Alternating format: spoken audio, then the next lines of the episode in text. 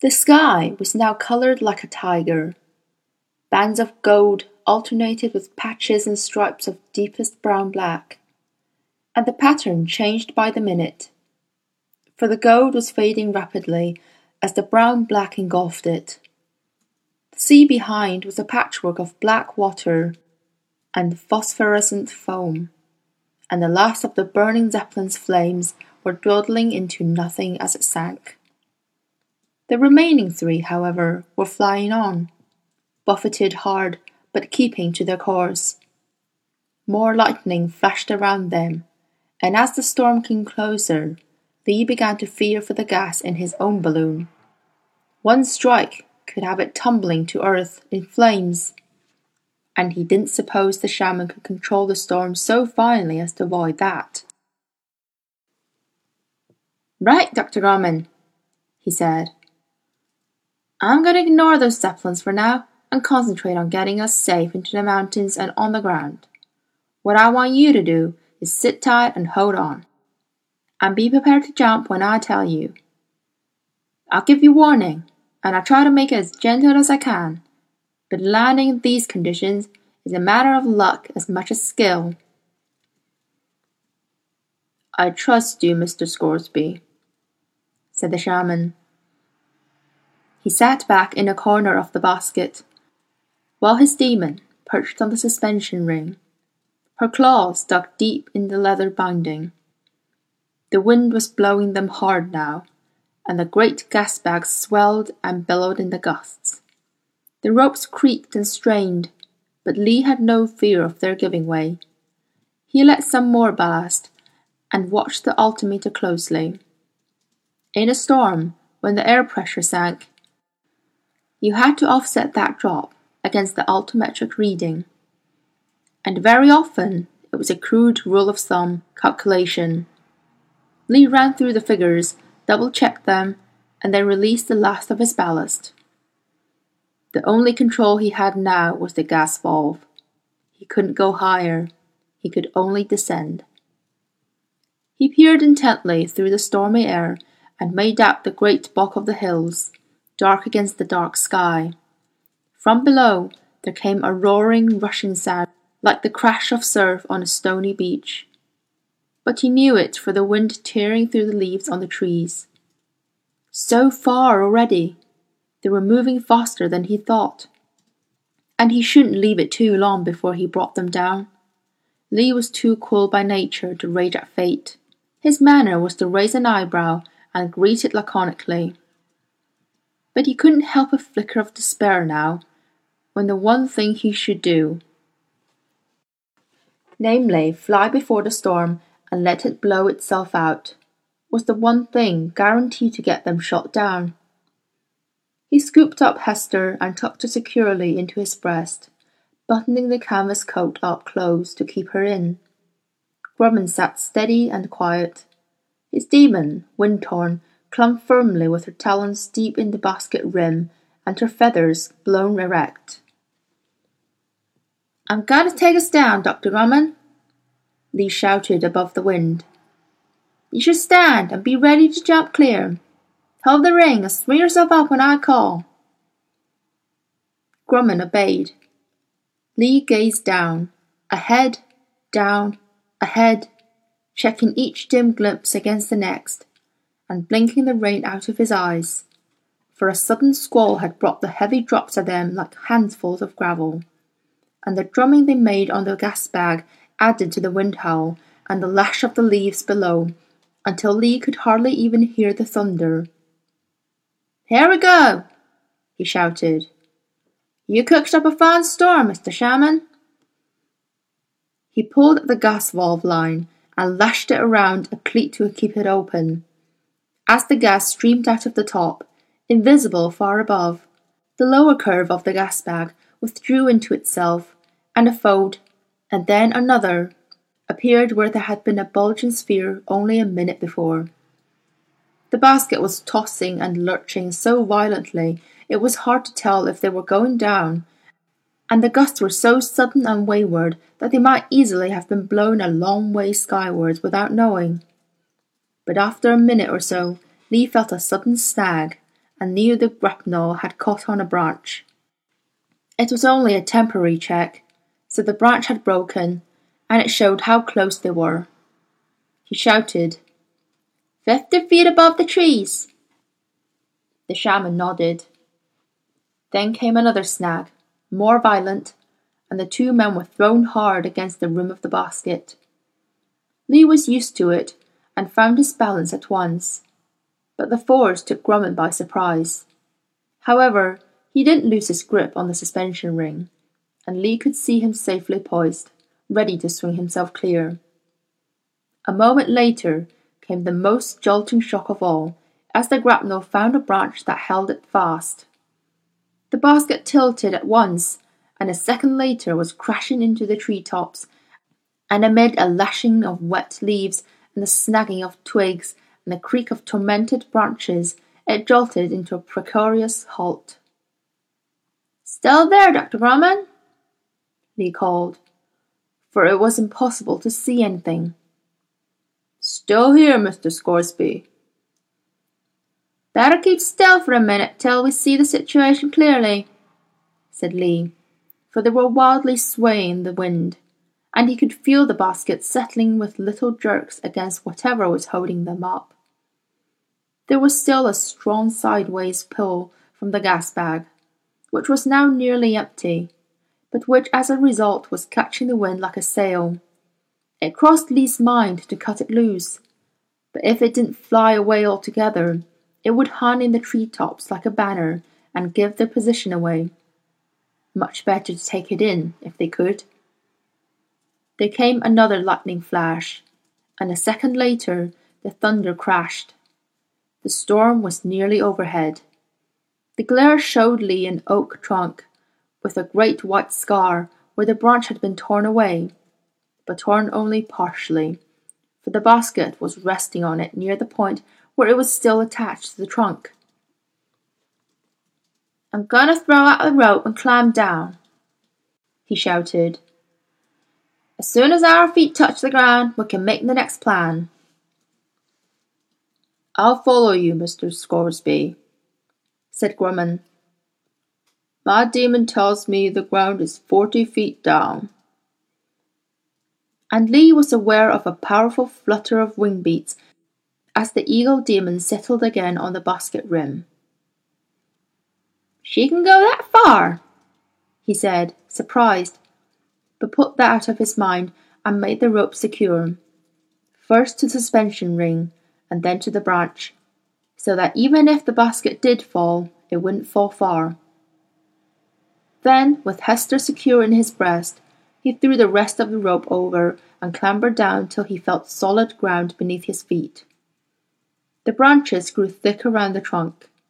This was a massive tree, a giant of an oak, and Lee muttered a thank you to it as he tugged on the rope to signal Grumman that he could descend. Was there another sound in the tumult? He listened hard. Yes, the engine of a zeppelin, maybe more than one, some way above. It was impossible to tell how high, or which direction it was flying in. But the sound was there for a minute or so, and then it was gone. The shaman reached the ground. Did you hear that? said Lee. Yes, going higher into the mountains, I think. Congratulations on landing us safely, Mr. Scoresby. We ain't finished yet. I want to get the gas back under the canopy before daybreak, or they'll show up our position from miles away. You up to some manual labor, Dr. Grumman? Tell me what to do. All right. I'm going to back up the rope and I'll lower some things down to you. One of them's a tent. You can get that set up while I see what I can do up there to hide the balloon. They labored for a long time, and in peril at one point, when the branch that had been supporting the basket finally broke and pitched Lee down with it. But he didn't fall far, since the gas bag still trailed among the tree tops and held the basket suspended. The fall, in fact, made concealing it easier, since it pulled the lower part of the gas bag down through the canopy, and working by flashes of lightning Tugging and wrenching and hacking, Lee managed to drag the whole body of the balloon down among the lower branches and out of sight. The wind was still beating the tree tops back and forth, but the worst of the rain had passed by the time he decided he could do no more. He clambered down and found that the shaman had not only pitched the tent, but had conjured a fire into being and was brewing some coffee. This done my magic, said Lee, soaked and stiff, easing himself down into the tent and taking the mug Grumman handed him. No, you can thank the Boy Scouts for this, said Grumman. Do they have Boy Scouts in your world? Be prepared. All of the ways of starting a fire. The best is dry matches. I never travel without them. We could do worse than this as a campsite, Mr. Scoresby. You hide those zeppelins again? Grumman held up his hand. Lee listened, and sure enough, there was that engine sound, easier to make out now the rain had eased a little. They've been over twice now, said Grumman. They don't know where we are, but they know we're here somewhere. And a minute later, a flickering glow came from somewhere in the direction the Zeppelin had flown. It was less bright than lightning, but it was persistent, and he knew it for a flare. Best put the fire out, Dr. Grumman, he said. Sorry as I am to do without it. I think the canopy's thick, but you never know. I'm going to sleep now, wet through or not. You will be dry by the morning, said the shaman. He took a handful of wet earth and pressed it down over the flames, and Lee struggled to lie down in the little tent and closed his eyes. He had strange and powerful dreams.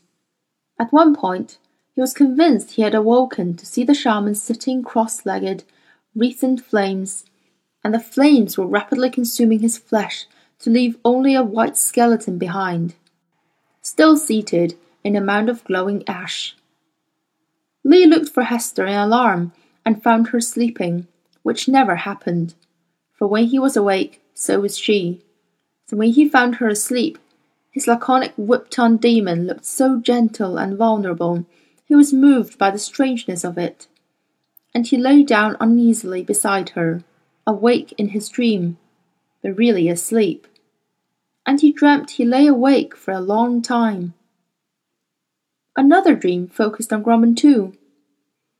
Lee seemed to see the shaman shaking a feather trimmed rattle and commanding something to obey him.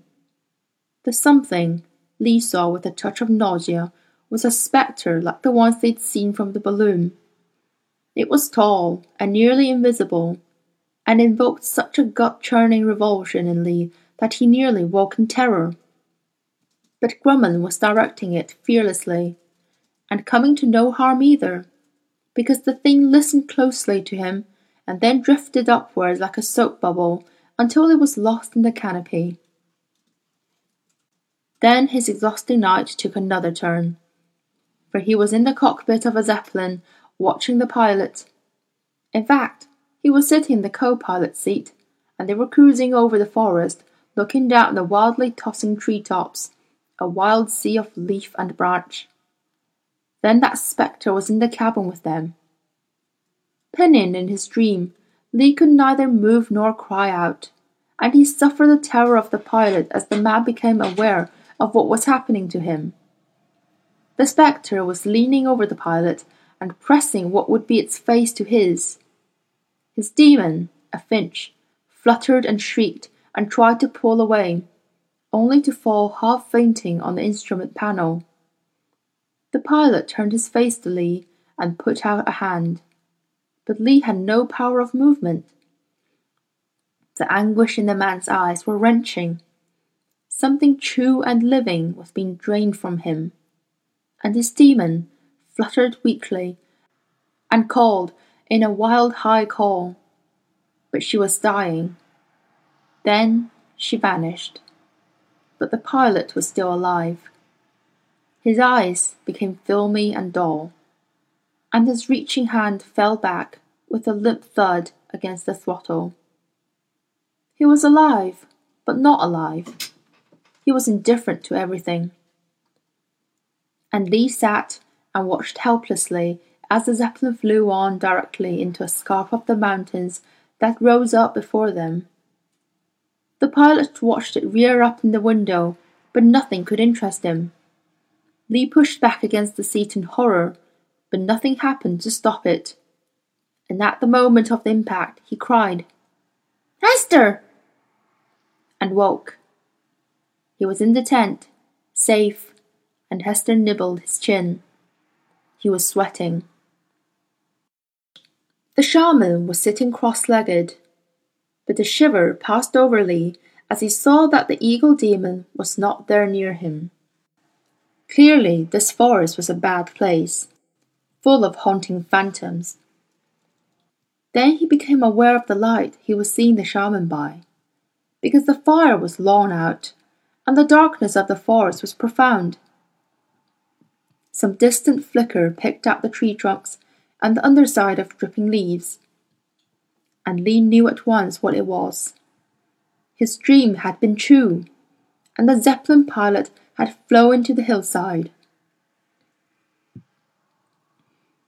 Damn, Lee, you're twitching like an aspen leaf. What's the matter with you? Hester grumbled, and flicked her long ears. Ain't you dreaming too, Hester? he muttered. You ain't dreaming, Lee. You're seeing. If I'd known you were a seer, I'd have cured you a long while back. Now you cut it out, you hear? He rubbed her head with his thumb, and she shook her ears. And without the slightest transition, he was floating in the air alongside the shaman's demon, Sayan Kötör, the osprey. To be in the presence of another man's demon and away from his own affected Lee with a powerful throb of guilt and strange pleasure. They were gliding, as if he too were a bird, on the turbulent updrifts above the forest. And Lee looked round through the dark air, now suffused with a pallid glow from the full moon that occasionally glared through a brief rent in the cloud cover, and made the tree tops ring with silver. The eagle demon uttered a harsh scream and from below came in a thousand different voices the calls of a thousand birds, the two of owls, the alarm shriek of little sparrows, the liquid music of the nightingale. Sayan Kötör was calling them, and in answer they came, every bird in the forest, whether they had been gliding in the hunt on silent wings or roosting asleep. They came, fluttering upwards in their thousands through the tumbling air. And Lee felt, whatever bird nature he was sharing responded joy to the command of the Eagle Queen, and whatever humanness he had left felt the strangest of pleasures, that of offering eagle obedience to a stronger power that was wholly right.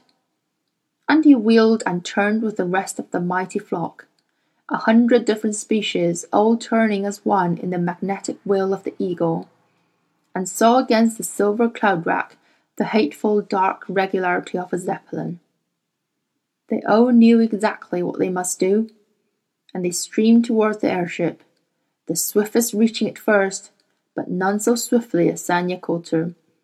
The tiny wrens and finches, the darting swifts, the silent winged owls. Within a minute the craft was laden with them, their claws scrambling for perches on the oiled silk, or puncturing it to gain a hold. They avoided the engine, though some were drawn into it and dashed to pieces by the slicing propellers. Most of the birds simply perched on the body of the Zeppelin, and those that came next seized on to them, until they covered not only the whole body of the craft, now venting hydrogen through a thousand tiny claw holes. But the windows of the cabin, too, and the struts and cables. Every square inch of room had a bird, two birds, three or more, clinging to it. The pilot was helpless. Under the weight of the birds, the craft began to sink further and further down. And then another of those sudden cruel scarps appeared, showing up out of the night, and of course quite invisible to the men inside the Zeppelin, who were swinging their guns wildly and firing at random. At the last moment, Sayan Kötör screamed, and the thunder of wing beats drowned even the roar of their engine as every bird took off and flew away. And the men in the cabin had four or five horrid seconds of knowledge before the Zeppelin crashed and burst into flames. Fire, heat, flames. Lee woke up again, his body as hot as if he'd been lying in the desert sun. Outside the tent, there was still the endless drip, drip of wet leaves on the canvas. But the storm was over. Pale grey light seeped in and Lee propped himself up to find Hester blinking beside him, and the shaman wrapped in a blanket, so deeply asleep he might have been dead, had not Sayan Kötör been perched asleep on a fallen branch outside. The only sound, apart from the drip of water, was a normal forest bird song. No engines in the sky, no enemy voices. So Lee thought it might be safe to light the fire and after a struggle he got it going and brewed some coffee. What now, Hester? he said. Depends. There were four of those Zeppelins, and he destroyed three. I mean, have we discharged our duty? She flicked her ears and said, Don't remember no contract. It ain't a contractual thing, it's a moral thing. We got one more Zeppelin to think about before you start fretting about morals, Lee. There's thirty, forty men with guns all coming for us. Imperial soldiers, what's more. Survival first, morals later. She was right, of course, and as he sipped the scalding brew and smoked a cigar, with the daylight gradually growing stronger, he wondered what he would do if he were in charge of the one remaining Zeppelin. Withdraw and wait for full daylight, no doubt, and fly high enough to scan the edge of the forest over a wide area, so they could see when Lee and Grumman broke over. The Osprey demon, Sayan Kötör awoke and stretched her great wings above where Lee was sitting. Hester looked up and turned her head this way and that, looking at the mighty demon with each golden eye in turn. And a moment later, the shaman himself came out of the tent. Busy night, Lee remarked. A busy day to come. We must leave the forest at once, Mr. Scoresby. They are going to burn it. Lee looked around incredulously at the soaking vegetation and said, how? They have an engine that throws out a kind of naphtha blended in potash, which ignites when it touches water. The Imperial Navy developed it to use their war with Nippon. If the forest is saturated, it will catch all the more quickly. You can see that, can you? As clearly as you saw what happened to the Zeppelins during the night. Pack what you want to carry and come away now. Lee rubbed his jaw. The most vulnerable things he owned were also the most portable, namely the instruments from the balloon. So he retrieved them from the basket, stowed them carefully in a knapsack, and made sure his rifle was loaded and dry, and left the basket, the rigging, and the gas bag where they lay, tangled and twisted among the branches. From now on, he was now not no more. Unless by some miracle he escaped with his life and found enough money to buy another balloon. Now he had to move like an insect along the surface of the earth.